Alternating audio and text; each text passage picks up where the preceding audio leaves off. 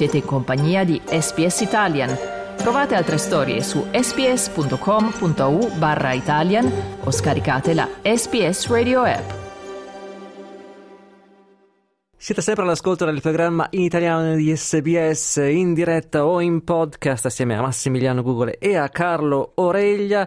E ora parliamo della dottoressa Lucia O'Donoghue, una celebre figura della comunità indigena, pioniera dei diritti degli aborigeni, che è mancata all'età di 91 anni, una figura che fu al centro di alcuni dei più grandi cambiamenti nel riconoscimento degli indigeni nella storia dell'Australia da sempre sostenitrice dei diritti eh, degli indigeni, la donna Yankanjara ha svolto un ruolo chiave nel referendum del 1967, nella legislazione sui cosiddetti native titles degli anni 90 e nelle scuse alle generazioni rubate del 2008. In un comunicato, sua nipote Deb Edwards ha annunciato che la donna è morta serenamente nella sua casa domenica scorsa, 4 febbraio, nelle terre di Ghana ad Adelaide, con la sua famiglia al suo fianco. Edwards ha detto che sua zia ha dedicato tutta la sua vita lavorativa ai diritti, alla salute e al benessere delle popolazioni aborigene e delle isole dello stretto di Torres. E in molti successivamente a questo annuncio hanno reso omaggio alla sua memoria. Il primo ministro Anthony Albanese ha ricordato la sua scomparsa, la scomparsa di quella che ha definito come una delle leader più straordinarie dell'Australia, descrivendo la dottoressa O'Donoghue come una figura di eh, grazia e chiarezza morale. Mentre il premier del South Australia, Peter Maninauskas, ha dichiarato che avrebbe contattato la sua famiglia per offrire un funerale di Stato. La ministra per gli affari indigeni, Linda Burney, ha affermato che è difficile riassumere l'entità della eredità della O'Donoghue. Ai microfoni della ABC ha dichiarato che l'attivista aborigene era ammirata e rispettata dagli australiani, indipendentemente dal loro orientamento politico, e amata dagli aborigeni e dagli isolani dello stretto di Torres. Her legacy will be felt for generations to come. Uh, maybe forever, some of the changes that she brought about, some of the uh, battles that she was involved in, uh, some of the issues around things like native title, Australian of the Year. Um, and her own life story is the story of the truth of Australia. O'Donoghue nacque nel 1932 da madre Yankanjara e padre irlandese in una zona remota del South Australia.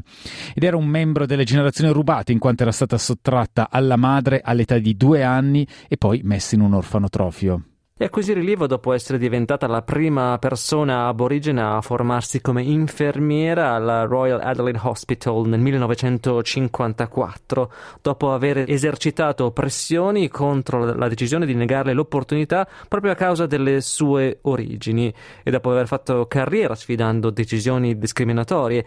Negli anni 60 si unì a gruppi per i diritti degli aborigeni nel South Australia mentre lavorava come infermiera responsabile dell'assistenza sociale e poi direttrice presso il Dipartimento Statale degli Affari Aborigeni.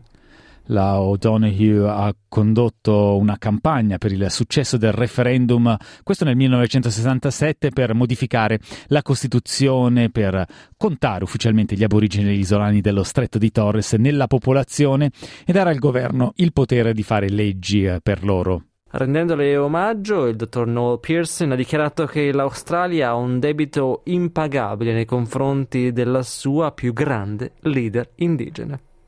Her sacrifice for the cause of her people and her dedication to our welfare led to so many good things under her leadership.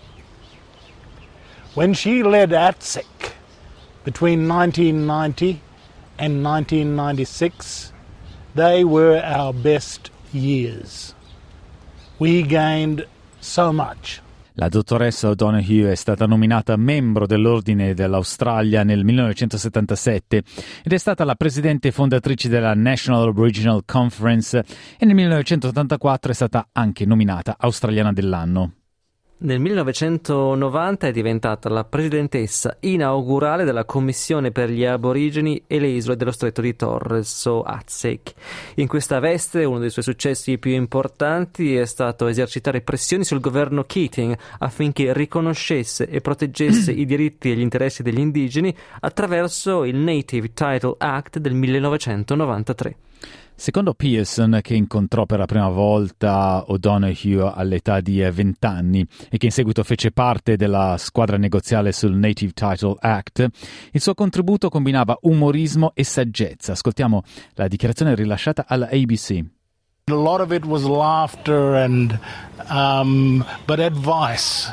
And she was not afraid to tell me straight, as she did with other leaders across the country. She gave us guidance over these last three decades. Um, I first met her when she was 60 years old. She'd already had an enormous career, expertise, and experience behind her. I, like so many others, learned so much from her. Nel suo ruolo di presidente dell'AZIC, la dottoressa O'Donoghue è diventata una delle prime persone aborigene a partecipare a una riunione di gabinetto nel 1991, sfruttando l'opportunità per presentare la posizione della organizzazione sulla commissione reale sulle morti aborigene in carcere. Era un'efficace oratrice pubblica e nel 1992 è diventata la prima australiana aborigena a parlare all'Assemblea generale delle Nazioni Unite. E nel 2007 la fondazione Don Dunstan ha istituito l'orazione annuale Louisa O'Donoghue in suo onore e lei appunto ha tenuto il discorso inaugurale. La senatrice e ministra Byrne, che ha tenuto il quindicesimo discorso annuale nel 2023 e ha lavorato con la dottoressa O'Donoghue al Consiglio nazionale per la riconciliazione aborigena nel 1997, ha affermato che lei è stata un'ispirazione per generazioni di indigeni australiani. Many of us young Aboriginal women at the time, in, in the 90s, uh, the 80s, looked at Lowitja and saw possibility. And in her presence, you just felt it. You felt her graciousness, you felt her kindness, but you also felt very much uh, the fact that she could be very stern, and that sternness was always about teaching a lesson. E nel 2008 la dottoressa O'Donoghue ha aiutato l'Australia ad affrontare delle verità scomode fornendo la propria guida all'allora primo ministro Kevin Rudd per quanto riguarda la formulazione delle scuse formali del governo federale verso le popolazioni indigene e isolane dello stretto di Torres e verso le generazioni rubate. Il suo lavoro non si interrompe qui, ma continuerà attraverso la fondazione Lowicha O'Donoghue e Lowicha Institute, l'unico istituto di ricerca sanitaria australiano controllato dagli indigeni. La senatrice dei Verdi, Dorinda Cox, ha detto all'ABC che anche la grandezza personale di O'Donoghue sarà ricordata. What a great woman, a trailblazer, matriarch, and such a, a wonderful, kind, and compassionate woman uh, who always made you feel the strength and resilience of her presence when you were in the room. And uh, my heartfelt condolences to her family. Cliccate mi piace, condividete, commentate, seguite SPS Italian su Facebook.